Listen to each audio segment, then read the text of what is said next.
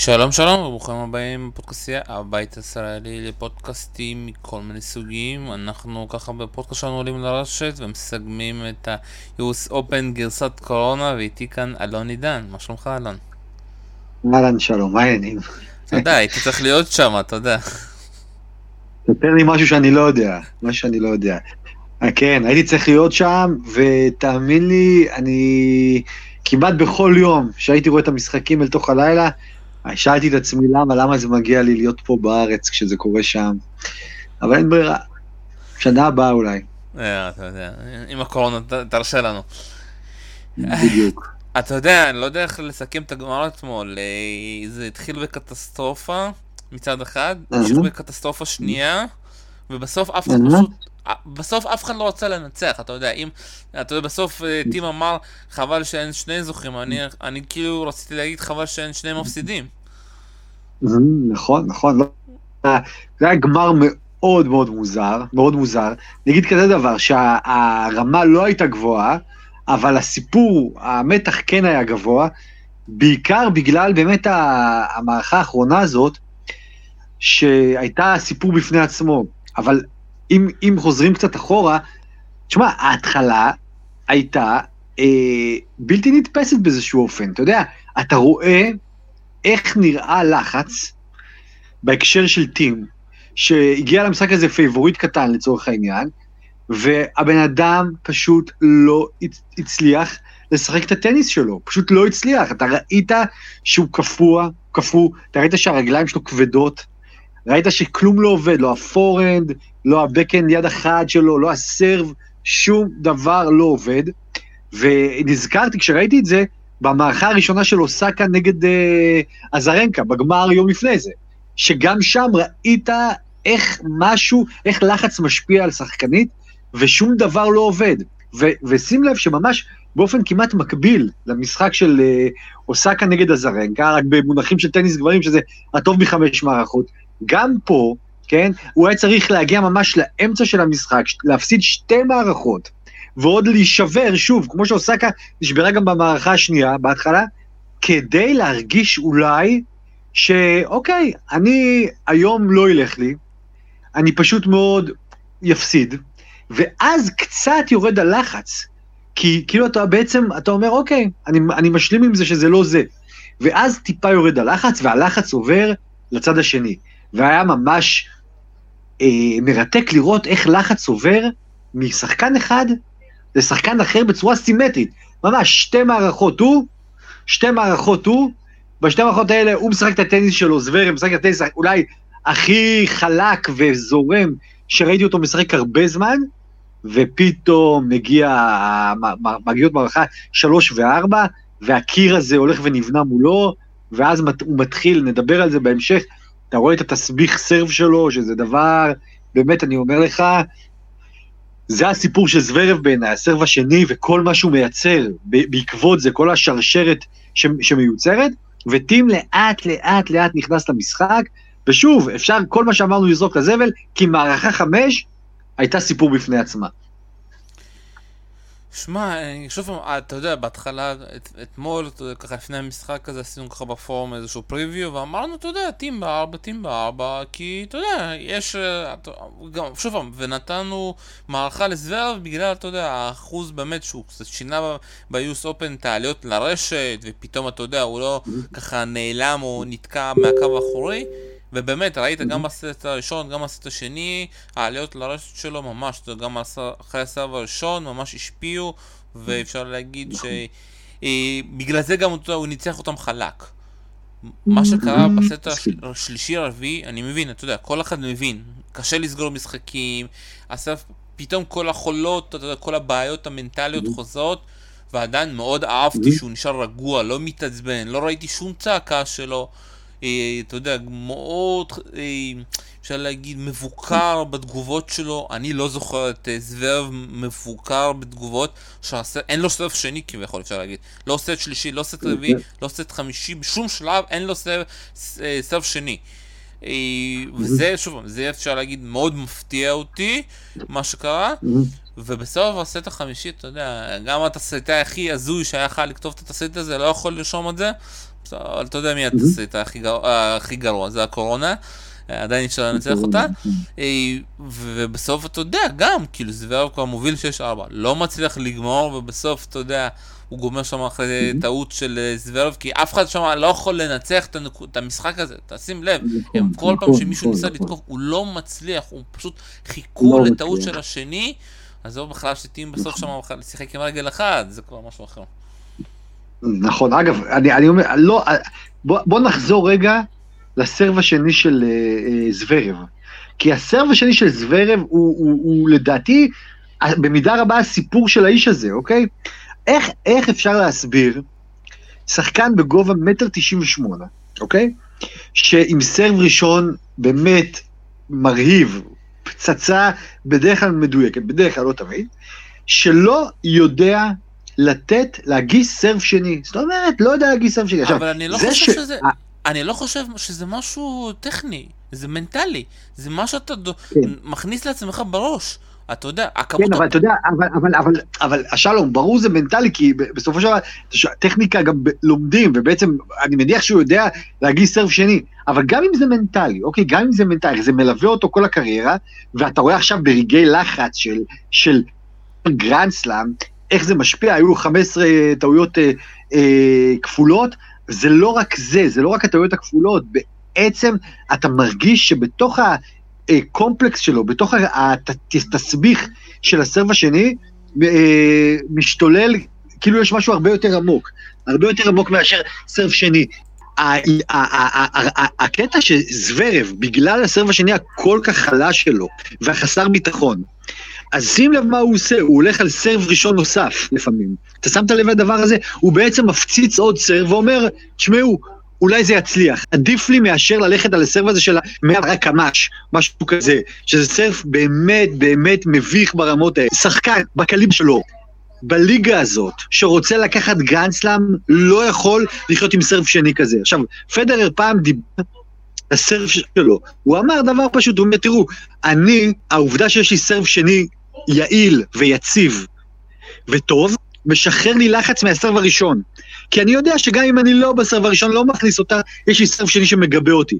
על זוורב מופעל עליו לחץ כפול, אז הסרב השני שלו חסר משמעות, הוא יודע שהוא חייב לכן להכניס את הסרב הראשון. זה דבר, זה שהוא חייב להכניס את הסרב הראשון והלחץ הגדול שהוא מפעיל על עצמו, לדעתי, זה דבר שהוא חייב, חייב, חייב, גם אם זה אומר עשרה פסיכולוגים ועשרה מאמנים, זה מפתח לקריירה שלו, מפתח לקריירה שלו. הוא בן 23, כמו שחקן NBA שעובד על הקריאות עונשין שלו, הוא חייב לה, אה, לעבוד על סרף שני יציב. אני חושב שבאמת ברמה הגבוהה הזאת, קשה מאוד יהיה לקחת תארים, בטח בתפזורת ולא אחד מקרי כזה, בלי סרף שני. זה לא סביר מה שקרה שם אתמול. לא סביר. אבל אני אלך איתך על משהו אחר, אתה יודע, אחד הדברים של הנדל שהפסיק לעבוד איתו, אמר שמאוד קשה לאמן אותו. יש לו יותר מדי בקשות, יש לו יותר מדי טענות, כן. והוא לא, והוא לא מקשיב לאנשים. וכשאני מסתכל אתמול כן. על הכמות ה-15 דאבלים שלו, ועזוב, גם את ההפתעות של הסרב הראשון, שמת לב שכמעט רוב הסרבים הם פלטים, הוא לא מנסה אפילו לגוון נכון. אותם? לא, לא. הוא כאילו, הוא, הוא לא רק זה, הוא בעצם, הוא, הוא כאילו עושה דווקא לעצמו, זה מה שאתה מרגיש, שהוא עושה דווקא לעצמו. הוא כאילו בכוונה יכה את זה פלט, בכוונה הוא יפציץ 130 מייל לשעה על סרף שני. בכוונה, עכשיו, הבכוונה הזה בסוף זה נגדו. וזה באמת, באמת, באמת לא ברור איך אין לו את הגמישות הזאת. קודם כל, לגוון קצת בסרף, כדי לא ליפול לאותה מלכודת, ושוב, אני חוזר, סרף שני, יציב, לא סרף גדול, ממש לא גדול, אבל סרב יציב בעוצמה סבירה, תשים אותו במקום אחר במובן הזה, וגם תשחרר לו את הסרב הראשון עם פחות לחץ, גם אם אתה מחטיא לא נורא. אבל הדבר הזה הוא כל כך בולט, והוא כל כך בלט אתמול, שאתה אתה, אתה, אתה, אתה אומר, המאמן שלו, כן, חייב להגיד לו, תשמע, כל מה שאתה עובד עליו, הכל, הכל, הכל, הכל, הכל, הכל. כי יש לך את הטניס, יש לך את הפורן ויש לך את הבקן, וגם הוא מראה יופי של משחק רשת עכשיו בגש ורוץ לרשת החדש הזה שהוא אימץ לעצמו, ראית יופי של טאץ' ליד הרשת וכולי. אתה עובד רק על הדבר הזה שנקרא סרב שני. עכשיו, נכון שזה בראש, בראש, בראש, אבל אין מה לעשות, אז גם בראש לעבוד על זה. זאת אומרת, אני אומר שזוורב עדיף לו להגיש סרב שני, שוב ושוב, בטורנירים, לא באימונים, סרב שני סולידי של 150, 160 קמ"ש, כולל טעויות כפולות וטעויות כפולות שיעלו לו במשחקים, במשחקים, עד שהוא ירגיש ביטחון עם הסרב השני. ואז הוא יתחיל מחדש את הדבר הזה, כי החולשה הזאת תהיה בעוכריו. זה לא סביר ברמות האלה לשחק בלי סרב שני. אבל אני לא חושב שהבעיה היא טכנית, אני חושב שהבעיה בראש שלו, וכמו שאמרת, רק עשר פסיכולוגים יכולים לעזור לו. אין פה שום דבר טכני. לא, זה, שמע, אני לא אומר זה עניין טכני, אני אומר, אתה שם לב, בזה שהוא הולך על סרב ראשון, בסרב השני הוא הולך על סרב חזק, כמו סרב ראשון, הוא בעצם אומר, תשמעו, אני לא מאמין בסרב השני שלי בכלל, עד כדי כך אני מתפדח עכשיו לעקוץ סרב שני במהירות של 100 קמ"ש, אוקיי, בש... הוא, הוא יקע שם 60 מייל פר אאואר, סרב, 62, משהו כזה, זה, זה באמת אה, unheard of ברמות האלה, אז הוא אומר, אני לא אתפדח, אני אתן עוד סרב ראשון. הוא אסור לו, אסור לו, אסור. ברגע שהוא עושה את הדבר הזה, הוא בעצם מודה שאין לו סרב שני בכלל. אז הוא חייב לעבוד על זה. מה זה אומר? שבטורנירים עצמם, במציאות, לא הוא הולך על סרב שני כמו שמכים סרב שני, גם אם יש לו 20 טעויות כפולות. אבל שהוא לא יעזוב את הדבר הזה. הוא לא יכול לעבור פתאום לסרב ראשון כזה, מטורף, כי הוא מתפדח. זה לא עובד ככה, הוא חייב פסיכולוגית, אוקיי, להגיע לשלב שבו הוא אומר, שמע, אני לא יכול יותר, אני אקרוא עוד טעות כפולה, עוד טעות, ואומרים לו, תמשיך, תמשיך, תמשיך, תמשיך, תמשיך, עד שהוא יתחיל להרגיש ביטחון. זה נכון שבגיל 23 לעשות את הדבר הזה זה קצת מאוחר, אבל אין לו ברירה, אחרת זה ילווה אותו כל הקריירה, וזה יהיה עקיב אכילס שלו. זה פשוט יהיה עקב אכילס שלו. שוב פעם, אתה יודע, בגלל שאני מכיר קצת את זוורב, אני לא חושב שזה הפתרון שהוא ייקח. כי שוב פעם, נלך אחורה, לא הייתה לו את הבעיה הזאת של הסרב שני, שהוא התחיל את הקריירה, אתה יודע, הבעיה הזאת רק בשנה האחרונה. מאיפה היא הגיעה? אף אחד לא יודע, אתה יודע. אה, שהוא היה עם לנדל, אתה יודע, היו את הבעיות של הסרב השני, אבל לא בצורה דרסטית כזאתי. ואם לנדל היה פה, הוא גם כן? זוכר בטורניר. לא, אני מסכים איתך, אבל אז אולי הוא צריך, אתה מבין? אז אולי זוורב צריך אה, להתגמש עם כל הערימה, למה לנדל לא רצה לעבוד איתו? כי יש לו מניירות, אוקיי? אז הגיע הזמן שיפחית מהמניירות שלו ומהפוזה, יש לו, יש לו פוזה, הרבה פוזה, והרבה איזה מין אגו וכבוד עצמי, ויוריד את הראש, ויסכים לקבל עזרה בנוגע לסרב השני. הסרב השני זה סרב של ג'וניורס, זה פשוט לא סביר ברמה הזאת, הוא לא יוכל, תקשיב, זה שהוא שיחק נגד טים, שטים שיחק באמת, כמו מישהו שנושא את העולם על כתפיו מרוב לחץ, זה לא אומר שכשהוא ישחק נגד מדוודב לצורך העניין, אני לא מדבר בכלל על אה, ג'וקוביץ' ונדל ופדרר, עזוב אפילו, אבל מדוודב, שהוא לא בן אדם שנלחץ יותר מדי במעמדים האלה, אה, ואפילו ציציפס היריב שלו, הוא לא יוכל, הוא לא יוכל לקחת גמרים ככה, עם סרף שני כזה. זאת אומרת, הוא צריך לפצות את זה, על זה בכל כך הרבה, זאת אומרת, הוא צריך להוציא כל כך הרבה אנרגיה ולהיות כל כך טוב בשאר הדברים, כדי לפצות על זה ולחפות על זה, שזה מגוחך. הוא חייב להיכנס ללב הבעיה ולפתור אותה. תשמע, אתמול זה היה לא ייאמן, שהוא הולך על סרף ראשון כסרף שני, מתוך מעין השלמה עם זה שאין לו סרף שני. ובאמת נגד טים בגרסה הכי חלשה שלו אולי, בטורניר בטח. פעם, אתה יודע, אני חושב שכל ההחלטות שלו מבחינת הסב זה פשוט שאתה נכנס לקיר לחץ ואני אומר שוב פעם, גם כאניסט, כשחקן חובב, אתה יודע, לא במעמדים האלה, שאתה, יש לך איזשהו, אתה בונה לעצמך איזשהו סיפור, אתה בונה איזשהו דמיונות, הסף השני שלי לא טוב, אתה מלחיץ את, הש... את עצמך, וזה בדיוק מה שקרה. אני אלך איתך על משהו אחר. מה קרה ב-5-3 בסט החמישי שטים אמר לו, בוא, קח את זה. הנה, תשבור אותי, נכון, שברת. נכון, הוא הפסיד את המשחקון נכון. הגשה שלו כל כך בקלות, וזה גם כל כך לא הפתיע בקלות, אותי, אתה יודע. בקלות, כי... בקלות. אה, זה לא הפתיע אותי. יש לזוורב, שלום, יש לזוורב, אתה מרגיש את זה, אה, יסוד של צ'וקר, אתה רואה את זה? יש לו יסוד של צ'וקר, זאת אומרת, הראש שלו, כמה שהוא מנסה לשלוט בו, ואתה ראית, אתה כמו שאתה ציינת בהתחלה, הוא ניסה לשמור על שליטה, להיות קול כל הזמן. אבל אתה מרגיש שבראש שלו מתחוללת סערה. סערה והתנגשויות, והוא לא, לא בטוח בעצמו, למרות הכל הוא לא בטוח בעצמו. ואתה רואה אגב ב, ב, ב, בשינויים תוך כדי משחק, תשמע, עזוב שנייה גם את הגמר, גם בחצי גמר, תסביר לי את השתי מערכות הראשונות בחצי גמר נגד קריינו בוסטה, מה זה היה הדבר הזה? אף אחד לא זה? יודע. מה אף זה? אחד- אף אחד לא יודע. מה זה? זה כאילו הוא לא עלה לשחק, הוא כאילו לא עלה לשחק. אשכרה, אתה רואה את המשחק ואתה אומר, תגיד לי, מה עובר עליו? מה, מה, מה קורה פה בעצם? כן? לא, ופתאום, טאק, מתחיל לשחק יותר טוב וזה וזה. ו, ו, וזה אומר שהבן אדם בתוך, ואגב, כשאתה רואה אותו ככה, וגם אגב את טים אתמול, צריך לדבר גם על טים בהקשר הזה, אתה מבין מה זה אומר להיות ג'וקוביץ', מה זה אומר להיות נדל, מה זה אומר להיות פדרר. זאת אומרת שזה it's not about tennis, אוקיי? זה כמובן, אה, הטניס צריך להיות ברמה הכי גבוהה, אוקיי?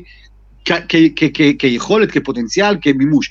אבל הראש, הראש של האנשים האלה, של השלישייה הזאת, הוא נמצא ברמה אחרת. את הראש של, של, של זוורב, ואתה רואה את הראש גם של טים אתמול, ואני מבין אותו, תשמע, הוא סוף סוף ראה את האור, סוף סוף ראה את האור, את האופציה האמיתית, האמיתית, הריאלית, לקחת את התואר, אבל אתה רואה מה זה אומר לא לתפקד תחת לחץ. וזה היה משחק, אגב, גמר של איך אנשים לא מתפקדים תחת לחץ, ועוד אני לא, לא שופט אותם, במובן זה, אני כמובן, אתה יודע, יושב פה ב- ב- בבית על הספה ומדבר, אבל, אבל ראית איך לחץ פועל על שחקנים? זה, זה כל כך יפהפה לראות את זה, אגב, זה מדהים לראות את זה בעיניי. אבל אתה אומר, אתם רוצים, אתה יודע, אחרי המשחק הזה, שאלתי את עצמי, בטח מנקודת של טים, האם הגמר הזה עזר לו או לא עזר לו, אתה יודע? כי מצד אחד אתה אומר, אוקיי, הוא שבר את המחסום, סוף סוף יש לו תואר, גרנד סלאם, הוא אלוף ארצות הברית. הדבר הזה אמור לתת לו ביטחון שהוא יכול לקחת תארים גדולים לכאורה. מצד שני, תשמע, טים יודע מצוין שני דברים. אחד, לא היו שם השלישייה, אה, וג'וקוביץ' לצורך העניין לא היה שם, למרות שהוא היה שם. זאת אומרת שבעצם החומה הגדולה לא הייתה שם, הוא לקח את זה בלעדיהם. שתיים, שגם בלעדיהם, הוא בגמר באיזשהו מקום הראה איזה, אה, אני לא אגיד חולשה, אבל בטח אה, פריחות מנטלית מסוימת. תשמע, שחקן יותר חזק בראש, לוקח את זה יותר בקלות, בלי לשים לעצמו את כל המכשולים האלה. ואתה מבין עכשיו למה נגיד, גם, אתה יודע, בגמר הנהדר שלו באוסטרליה וכולי, בעצם, בעצם, אני מתאר לעצמי עכשיו איתי מגיע בחמישית באמת לאפשרות של ניצחון. אני לא בטוח שהוא היה מנצח את ג'וקוביץ' עם הראש החזק של ג'וקוביץ', שלא ייכנע עד הרגע האחרון, וישחק את המשחק, ואני לא מדבר על נדל והמנטליות המדהימה שלו, וגם פדרר, בטח פדרר של השנים הגדולות, ובטח לא פדרר של המנטליות מול נדל, פעמים היה לו את, ה, את הטוויסטים האלה, ועדיין, גם אז אני לא חושב שפדרר הציג קריסות מנטליות מהסוג הזה עד כדי כך. אבל תשמע, ראינו פה כמה קשה להיות ווינר בראש במעמדים גדולים. שוב, יש הרבה דברים, אתה יודע, ווינר וכל זה, אנחנו גם צריכים תמיד לזכור שאתה יודע, הביגה שלוש תמיד כזה, אתה יודע, בסוף שאתה, גם נדל, גם ג'וקוביץ', הם למדו מהגדולים. הם, אתה יודע, באו, הפסידו בהתחלה לפדרר, באו אחרי זה, עוד פעם הפסידו לפדרר, באו פעם שלישית, לקחו את זה. אני לא זוכר בדיוק, אתה יודע, לפי איזה סדר מתי, אתה יודע, אחרי כמה נדל ונובק לקחו, אבל גם נובק, אתה יודע, הסלאם הראשון שלו, הוא לקח אותו מול צונגה, הוא לא לקח אותו מול הביג, אתה יודע, נכון, מול, נכון. מול נדל או אגב, אני זוכר, אני, אני זוכר את ג'וקוביץ' ב-US Open, בשנים הראשונות שאני שם, הוא לא מצליח לנצח במשחקים הגדולים, כולל את פדר, אני זוכר בגמר, מפסיד 7-6, 7-5, 7-6, בדיוק במאני טיים של השוברי שוויון, ואין לו את זה עדיין, ונכון. והוא, אבל אתה לא ראית גם אז, אוקיי? על ג'וקוביץ' אתה לא ראית אה, פריחות מנטלית. הוא הפסיד, ברור, הוא היה צריך ניסיון, לצבור ניסיון, אבל פה מה שראינו אתמול במונחים רבים, זה חוסר תפקוד. תשמע, זה לא היה, אוקיי, אה, ב- בש- בשובר שוויון של המערכה החמישית, היה פתאום באמת... לא, לא. אתה ראית מהדקה הראשונה בעצם, מהתחלת המשחק, השפעה אדירה של לחץ, בהתחלה על טים, וכשזוורב מריח כבר את הניצחון ושובר בשלישית, פתאום הלחץ עובר לזוורב, ובחמישית שניהם בעצם אומרים לגביע, שמע, אנחנו לא ראויים לקחת אותך, אנחנו לא יכולים, והוא אומר, תיקחו אותי כבר, שמישהו ייקח אותי, ואף אחד לא יכול לקחת. זה מדהים היה לראות את זה. אתה עדיין צריך לזכור ש... שוב, אנחנו גם רואים את זה, אתה יודע, במשחק אתמול. דווקא המשחק שלו מול זוורב, בגלל שזוורב וכל, אתה יודע, שהם חברים טובים וכל זה, אני חושב שדווקא אם הוא היה פוגש פתאום את אה, מדוודב זה דווקא היה שונה. ועוד משהו, אני חושב שטים יותר מדי, יש לו לב טוב. הוא לא הבן אדם הבד גיא. אם הוא היה הבד גיא, נכון. הוא היה לוקח ב-6-5 פסק זמן של 5 דקות לפחות. נכון, נכון. למה הוא לא נכון, לקח? נכון, אתה יודע, נכון, אני חשב, אתה יודע למה הוא לא לקח? כי לא היה לו נעים מזוורב, זהו. תגיד לי, אם הוא היה לא מפסיד את זה, אם הוא היה מפסיד את זה, זה היה נכון. נעים לו? לא, אבל זה בדיוק, אתה יודע מה, אתה עלית פה בדיוק, הייתי אומר, על המהות של טים. טים הוא בחור נהדר פשוט, בלב טוב, והוא לא נעים לו, תשמע, הוא לא נעים לו ברגע לפני סיום המשחק, לקחת עכשיו חמש דקות הפסקה, לקרר את זוורב, ולכן הוא המשיך לשחק הרבה, וזה זה, זה יכל בהחלט לעלות לו ב, באפשרות היחידה בקריירה שלו, אולי, אולי, כן? לזכות בגרנדסלאם, עד כדי כך. אגב, זאת הסיבה שאני כל כך אוהב אותו.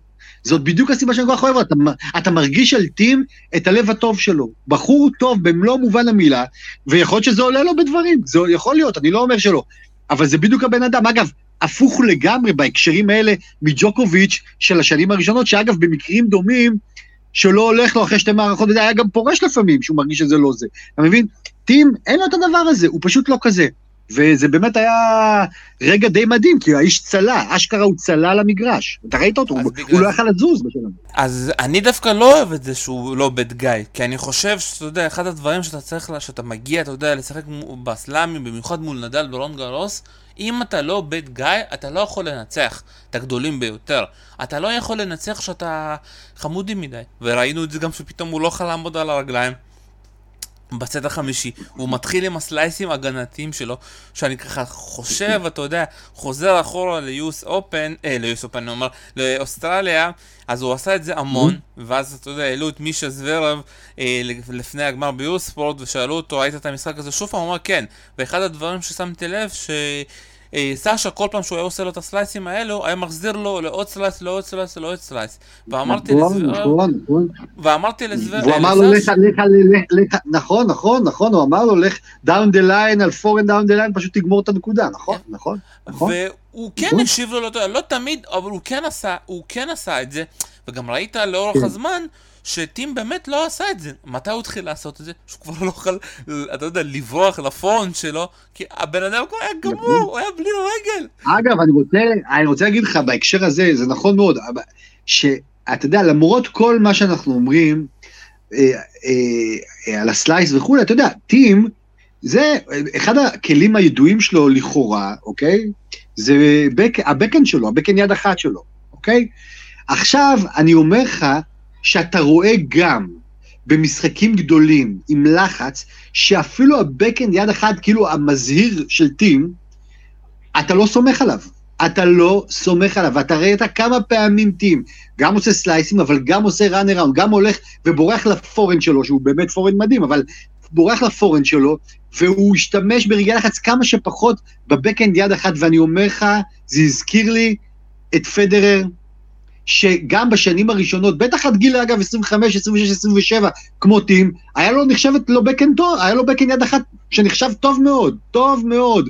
משחק מדהים על בקן, עד שאז נדל מגיע ושובר לו אותו והופך אותו בעצם לנקודת חולשה שלו, ואני אומר לך, טים, ברמה, ברמות הגבוהות ביותר, בגמרים נגד ג'וקוביץ' נגד נדל, הוא לא יכול לסמוך על בקן יד אחת, זה אומר משהו עמוק מאוד על בקן יד אחת. אני... בקן יד אחת.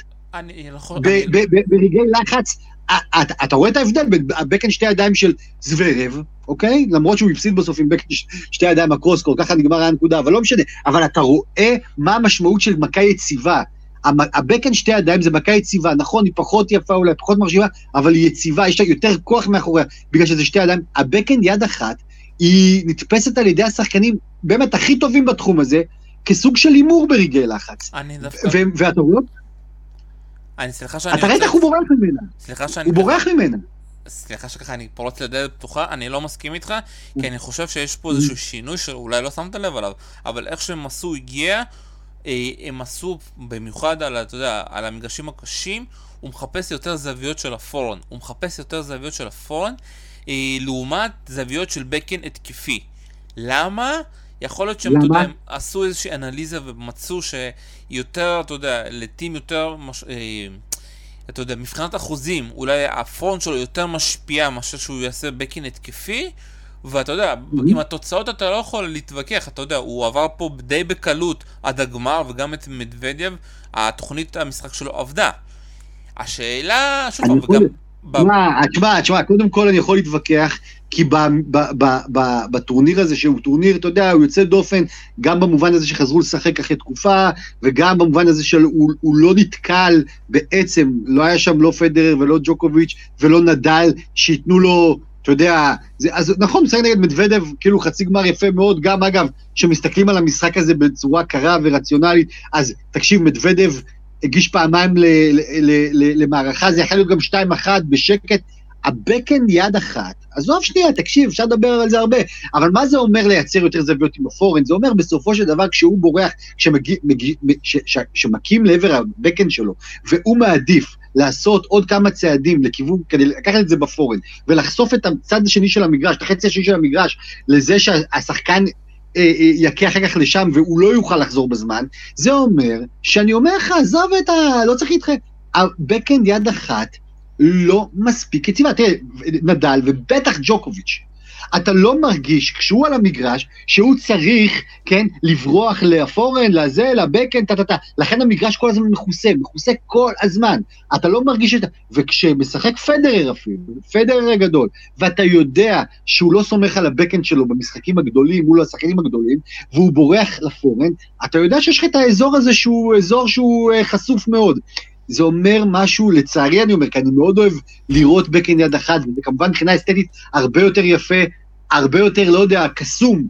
מצד שני, זה מכה שאתה רואה, אתה רואה במאני טיים, שקשה להם להשתמש, ואגב, אני אומר לך, אפילו וברינקה, ואני ראיתי את זה גם ביוס אופן שנה שעברה, בשיא הזה, וו, אפילו וברינקה עם הבקאנד המדהים שלו, ברח לפורנד, ברח לפורנד. בקאנד יד אחת, היא יפה, היא, זה, זה מכה נהדרת, יפהפייה, אבל כנראה לא מספיק בטוחה מול השחקנים הגדולים, וקשה לסמוך. ואגב, אתה יודע, מדוודב אמר, מי ששמע, מדוודב אמר במסיבת עיתונאים, אחרי שהוא הפסיד לטים, הוא אומר, תשמע, טים שיחק נהדר וזה, ו... אז גם אם חשבתי, בוא נשחק לו על ה-backhand, על ה-backhand, זה לא עבד, כאילו, הבנתי שזה לא ילך היום. אבל שים לב, בתוכנית המשחק שלו, בראש שלו, כן, הוא אמר, אני אלך על ה-backhand, על ה-backhand, כי בסוף, בסוף, זה backhand יד אחת. שוב פעם, אני, אני, אני שוב לוקח את זה, אני מסכים איתך מצד אחד, מצד שני, זה, זה אסטרטגיה שהם הגיעו ככה לאורך כל הטורניר. שוב פעם, אני ראיתי את טים לאורך כל הטורניר, הוא לא שינה את התוכנית משחק שלו בשום משחק. ו... אבל התוכנית משחק כן כללה את around אה, מסביב לבקאנד, זאת אומרת, הוא כן הולך יותר יותר לבקאנד על חשבון שטח מגרש שנשאר חשוף. תשמע, זה דבר. זה, נכון, אז מול שחקנים באמת פחות טובים, הוא יכול לעשות את זה. אני חושב שאם הוא עושה את זה מול נדל או מול ג'וקוביץ', הוא בבעיה, כי הם, הם כן יכולים לנצל את הדבר הזה, ונדל, עם ה, אנחנו מכירים את ה, בעצם את הסיפור שלו עם, ה, עם הספין הכבד שלו על backhand יד אחת, ואגב, ברולנד גרוס אנחנו נראה את זה, אני מניח. זה העניין, אתה יודע, אני שואל את עצמי, אוקיי, הוא הפסיד פעמיים לנדל בגמרים של רולנד גרוס, וזה נראה שהוא מתקרב, הוא מתקרב. מה זה הדבר הזה שיקרב אותו את הצד הנוסף? אני מרגיש בסופו של דבר שהמכשול, והוא לא יוכל לשנות את זה כבר, זה הבקאנד, הבקאנד יד אחת. זה המכשול האמיתי. אני דווקא חושב שהמכשול יהיה דווקא הסרף שלו, שהוא יצטרך, כי ראית גם אתמול, במאני טיים, אין לו, קודם כל אין לו עליות לרשת, ויש לו משחק רשת טוב. הוא פשוט לא סומך עליו, כמו שזוורב לא, לא סמך על זה לפני חצי שנה, שנה, שנתיים אפשר להגיד. אה, והסב, זה לא יעזור. שמע, הוא גם, דיברנו קצת הרבה על הסב של זוורב, אבל אתמול הסב של טים לא עבד. שהסב הספין שלו לפורון או לבקן לא עובד, שזה גם הסב הראשון וגם הסב השני. אין לו פתרונות, הוא לא דופק לך קיקים, הוא לא מגיע לך לרשת. נכון, מס, מסכים איתך לגבי, אבל, אבל, אבל אני חושב שלפחות לגבי טים, אנחנו לא מכירים, לפחות אני לא מכיר, בעיה אה, אה, אה, אה, ידועה שלו, או חוזרת על עצמה בעניין הסרב. לא. אני חושב שאתמול באמת בגלל הלחץ ראינו מישהו שה serve שלו לא עובד, אבל אני חושב שלאורך קריירה אתה לא חושב שה, שטים יש לו בעיה ב serve, יש לו serve טוב, יש לו serve חזק, בדרך כלל באחוזים, טוב, זה לא, ואגב, אני לא חושב שנדל יש serve יותר טוב ממנו, ואני לא חושב ש... זאת אומרת, אני אומר לך שבסופו של דבר, שאתה בא למדוד עכשיו, לפני רולנד גרוס, את ה... ו, וטים הוא ללא ספק ה runner-up האידיאלי להגיע לגמר אה, רולנד גרוס. הוא השחקן חימר אולי הכי טוב מלבד נדל, ואתה שואל מה זה הנקודות האלה שמפרידות, אני אומר לך שהעובדה שהוא לא יכול לסמוך על הבקאנד שלו, יד אחת, באמת לסמוך עליה, לעמוד באמצע ולא לברוח טיפה לפורנד, זה נותן לנדל, בטח עם יד שמאל, עם הקרוס לבקאנד, זה נותן לנדל יתרון שאתה יודע, לדעתי הוא, הוא יתרון שאין אין דרך בעצם אה, לכפר עליו. זאת אומרת, אני לא רואה, טים לא יהיה שחקן בקאנד שתי ידיים, זה ברור, כן? וזאת בעיה.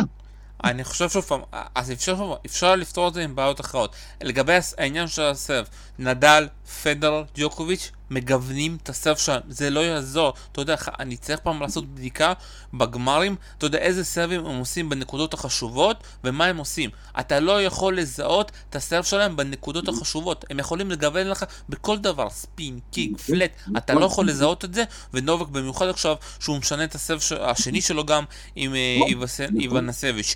אה, טים, יש לו סרף, ספין, פלט, זהו. ואתה ראית אתמול שזה נכון, לא עובד, נכון, אין. לו פתרון אחר.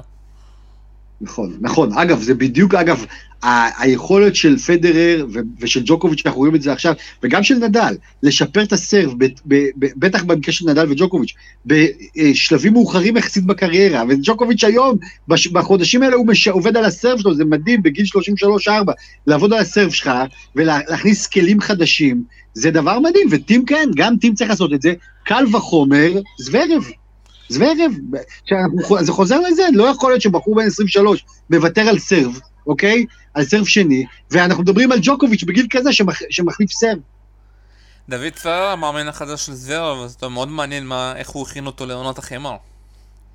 נכון, נכון, הנה, זה, זה, זה, בוא נגיד שזה זה, זה, זה, זה, זה בן אדם שמאוד מאוד מתאים לאמן בעונת החמר. אני שואל את עצמי אם לזוורב יש את ה... היכולת הזאת, תשמע, הרי בסופו של דבר על חמר הסרב פחות משמעותי, ואתה נכנס בעצם לרלים ארוכים. עכשיו, הוא כן אה, אה, בן אדם, אה, שחקן ש, ש, שיש לו את כל מגוון החבטות לזוורב, אבל אתה יודע, אני חושב על עצמי במשחק, עם, על מגרש קשה, ככה, שהסרב הוא כן אפקטיבי, הוא לא יכול לעמוד בלחץ הזה, אני חושב שאם ברולנד גרוס, על חמר, עם אה, נדל, ג'וקוביץ' טים, אז אה, קשה לי להאמין. טוב, בואו בוא ננסה גם לסכם את, את כל הטורניר הזה עם הסיפור הזה, שאנחנו לא דיברנו, חייבים לדבר, נובק אפילו דיבר היום קצת, ב, אתה יודע, במסיבת עיתונאים ברומא לקראת הטורניר. אתה יודע, אני לוקח את זה פשוט, חוסר מזל משעשע, פסטיבל מיותר, כל האנשים האלה שאמרו, הוא עשה את זה בכוונה, וזהו, הוא התעצבן.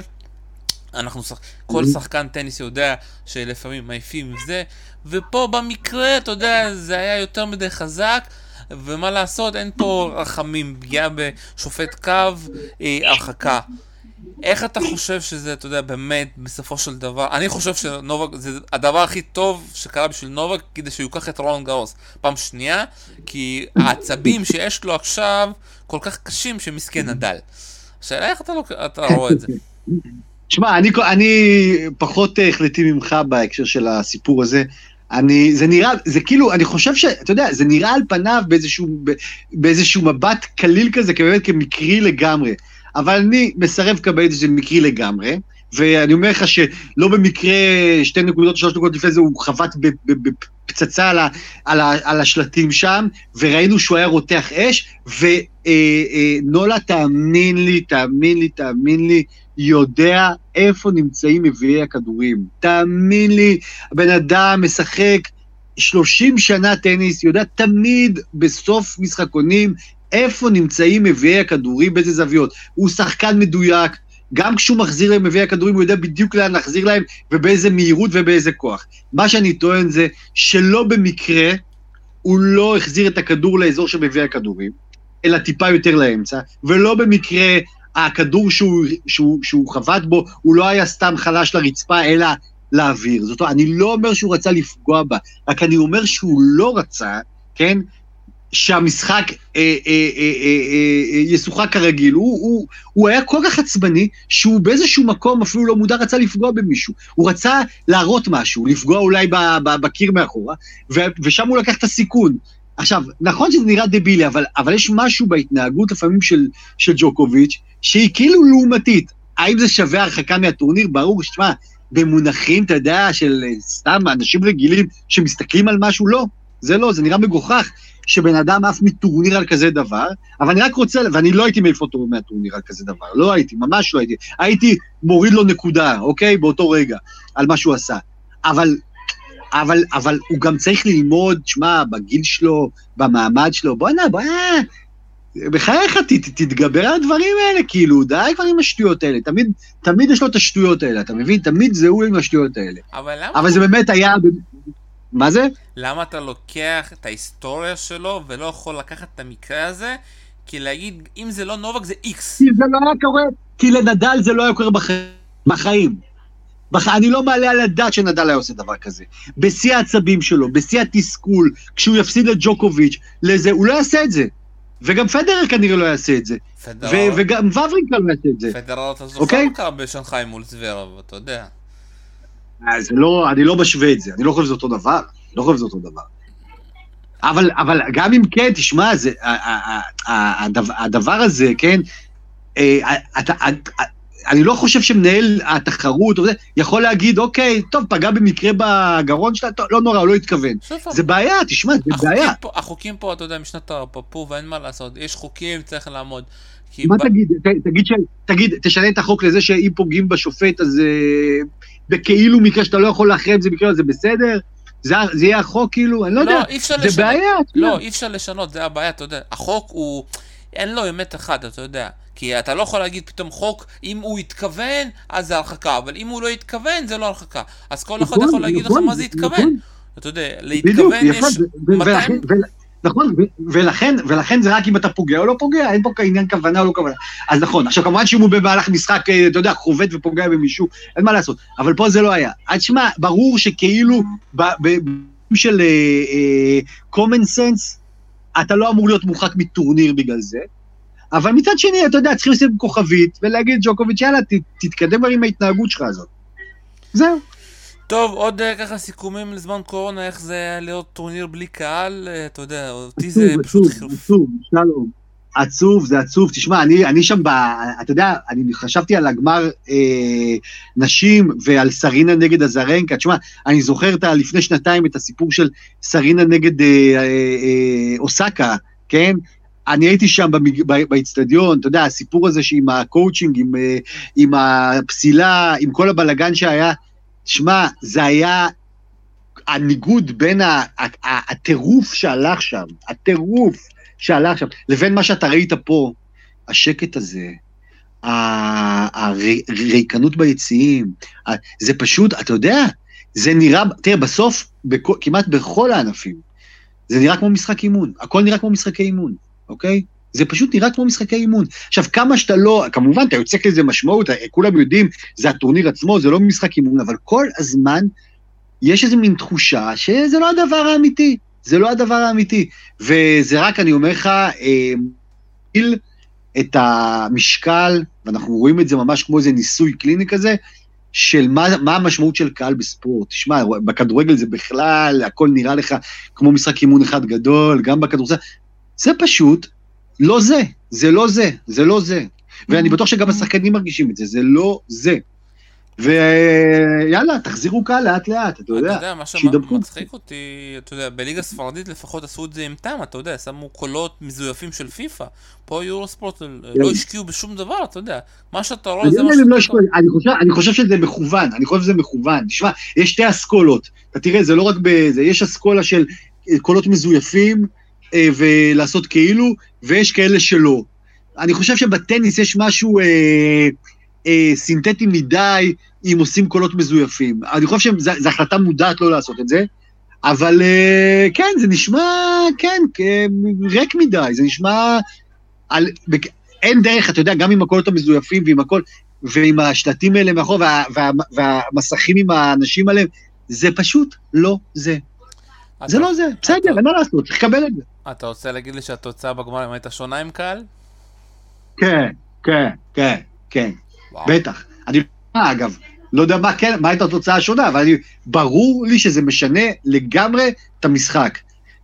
ודוחפים שחקן פתאום, הקהל איתו, ויש שחקנים שמרגישים שהקהל נגדם, וג'וקוביץ' למשל זה שחקן שניזון מזה של הרבה פעמים הקהל נגדו. אני מזכיר לך את מדוודב שנה שעברה ב-US Open, שהקהל בהתחלה תיעב אותו, וזה נתן לו drive, ואז זה התהפך. שמע, הקהל נותן להם עוד משהו, לא תמיד כמובן, מי שטוב, אתה יודע, אנחנו מנצח עם קהל, בלי קהל הרבה פעמים, אבל זה לפעמים מוסיף, כן, זה מוסיף דברים וזה משנה מומנטומים ודינמיקות, כן, אני באמת חושב ככה. טוב, באמת, שמע, היה טורניר הזוי ואנחנו כבר מתקדמים. השבוע רומא, שבוע הבא נחים, ואחרי זה רון גרוס. מאוד מעניין מה הצרפתים האלה ימציאו, כי הם, אתה יודע, גם מחליטים להכניס קהל קצת. נכון, נכון, נכון. ואתה יודע, הקורונה שם קצת משתוללת, שמעתי. וזה הולך להיות מקרה מצחיק. ומילה ככה אחרונה על כל הבלגן עם פאר וכל הצרפתים. תמיד, תשמע, זה אף פעם לא מפתיע אותי שזה קורה לצרפתים, זה דבר ראשון. דבר שני, אתה יודע, כל ה... שמענו שם אה, אמירות שיכלת לחשוב שהן באמת בכלא, כן? בואו לא נסחף עם הדבר הזה. אה, אותי מעניין, באמת, לקראת הרולנד גרוס, קודם כל, למ, למה סרינה החליטה לנסוע? כי, כי אני מבין, היא רוצה את ה-24 והכל, אני חושב שהסיכוי שלה על, ה, על החמר הוא מה זה לא גבוה, מצד שני החשש הבריאותי שלה הוא יחסית גדול, בגלל הבעיית ריאות שהייתה לה, וכן נכנס קהל, אני לא בטוח זאת החלטה טובה שלה, לא בטוח. אני אגיד לך את האמת, אין טורנירים, בינתיים יש בעיה מאוד גדולה בנשים. נכון, אין טורנירים, אבל עזוב טורנירים, אה, היא רוצה את ה-24, ואני מבין, זה גרנדסלאם והכל, אבל תשמע, אני לא בטוח שבמשוואת אה, סיכון מול סיכוי זה שווה לה, וחוץ מזה, בעיניי, שאלת אה, נדל, טים, ג'וקוביץ', בטורניר הזה, תשמע, מאוד מאוד מעניין, מאוד, אני לא, אני לא הולך אותו, זאת אומרת, ברור שנדל favorite, אבל אני לא חושב שזה clear cut. אני לא חושב בכלל שזה clear cut, אחרי תקופה שלא שיחקו הרבה זמן, הרבה, לא, קשה מאוד מאוד לדעת איך זה יקרה, מה, מה אנחנו אמורים לראות שם. השאלה הכי גדולה שלי, איזה טים נראה ברולנד גרוס, כי אני לא רואה אותו. מגיע אחרי שבועיים כאלה, עוד פעם, אתה יודע, לשחק חמש מערכות באותה, באותה רמה. אני לא יודע, תשמע, לא יודע, לא יודע. אני מזכיר לך, טים הוא קודם כל שחקן חימר. קודם כל הוא מותאם לחימר, זה המשחק האמיתי שלו. לכן אני לא יודע, נכון, אולי כושר גופני וכולי, אבל אני חושב שהוא כן fit, למרות מה שראינו בסוף. וג'וקוביץ', אה, אה, אני חושב שירגיש שהוא חייב לקחת את הטורניר הזה. חייב אחרי מה שקרה, וש... ונדל כמובן, נדל זה ה-20, בואו לא נשכח, זה הרגע שלו, ו... ובוא נגיד שזה ריאלי להגיד שאם אה, אה, הוא לא לוקח פה את ה-20, תשמע, תשמע, הוא כבר בן 35 שנה הבאה, אם אני לא טועה. זה כבר גילאים שתשמע, אתה יכול פה, זה כבר, זה הזמן, זה הרגע שלו לקחת את ה-20.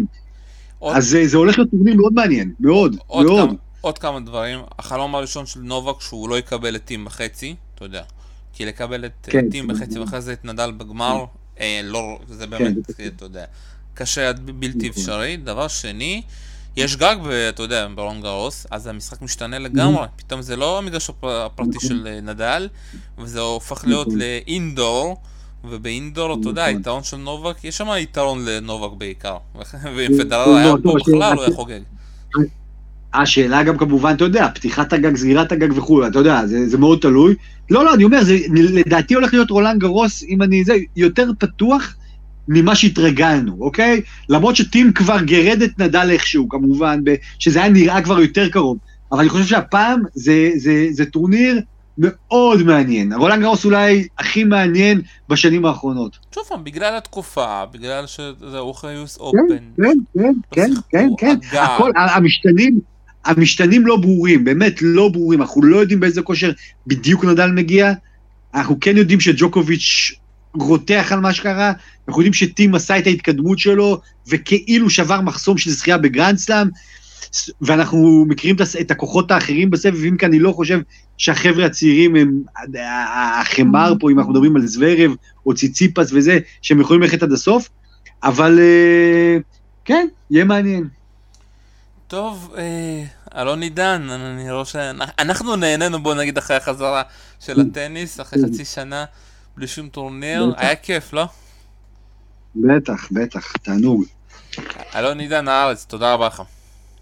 ביי ביי, ביי. כאן היה שלום סיונו, ותודה רבה שהקשבתם לנו. ביי ביי.